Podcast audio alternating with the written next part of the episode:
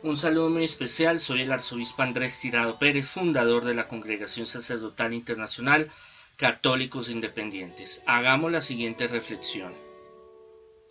Los sabios no nacen, se hacen. Cada uno podrá obtener resultados según su esfuerzo y su inteligencia y la bendición de Dios Padre. Es muy importante entender de que todos los días nosotros eh, vamos luchando por un objetivo en la vida, que es ser felices, y que ese mismo objetivo están, se encierran muchos otros materiales y espirituales. En este mundo llegamos sin aprender nada, nadie nació aprendido, como dice el dicho, y estamos en, en un eterno peregrinar hasta que lleguemos a la presencia del Señor, al reino de los cielos, y en ese eh, mismo concepto, idea, fe que tenemos, seguridad espiritual, debemos de mm, entender que todos los días debemos de mejorar, todos los días debemos crecer espiritualmente, todos los días tenemos que tener reflexiones profundas sobre nuestro ser. Si no lo hacemos estamos perdiendo el tiempo, estamos dejando de crecer espiritualmente. Eh, todo el tiempo estamos aprendiendo a hacer las cosas materiales, pero también las cosas espirituales son muy importantes. Gran parte de nuestra vida vamos en esa búsqueda de crecimiento, de esa sed de Dios, de encontrar respuestas a tantos eh, incógnitos y, y misterios que hay en el universo.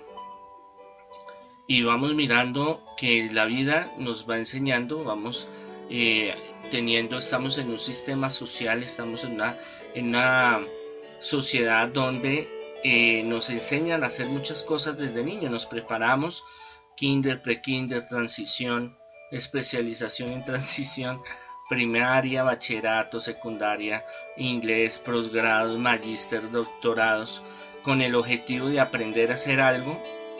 de ayudar a la humanidad en diferentes áreas, pero la parte espiritual, la parte de crecimiento personal,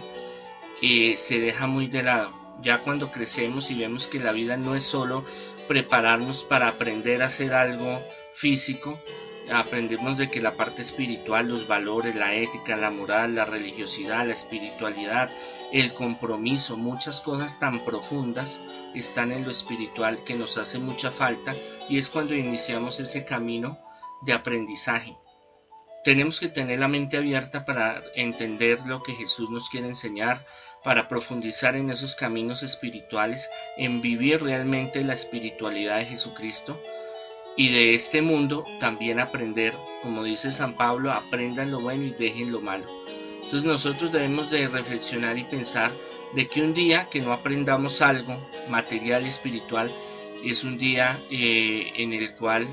muy posiblemente fallamos en nuestra misión como seres humanos en este plano terrenal, en este universo y en este planeta Tierra. Entonces es algo que nosotros debemos de buscar como prioridad siempre aprender, desarrollarnos, crecer en lo espiritual, en lo intelectual, en lo material, en lo físico, en lo familiar, en lo sentimental, en la salud, en el bienestar común, social, político de nuestra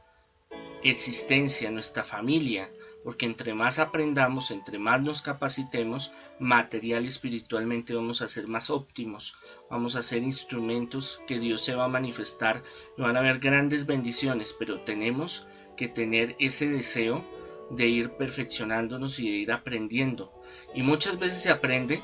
por el testimonio de otros, vivencias de otros, pero como somos especializados en ser tercos, sin darnos en la mula, aprendemos es con los errores, fallo y error, me equivoqué, me quemé, ahora tengo que rehacer, ¿cómo lo voy a hacer? Y es cuando el Espíritu Santo entra y nos empieza a guiar y nos empieza a llevar por esos caminos de aprendizaje material y espiritual, porque todo se integra, no solo eh, la parte intelectual, académica, eh, laboral, sino todas las áreas están comprometidas en ese mismo objetivo y proyecto que Dios tiene de darnos vida y vida en abundancia. Dios los bendiga.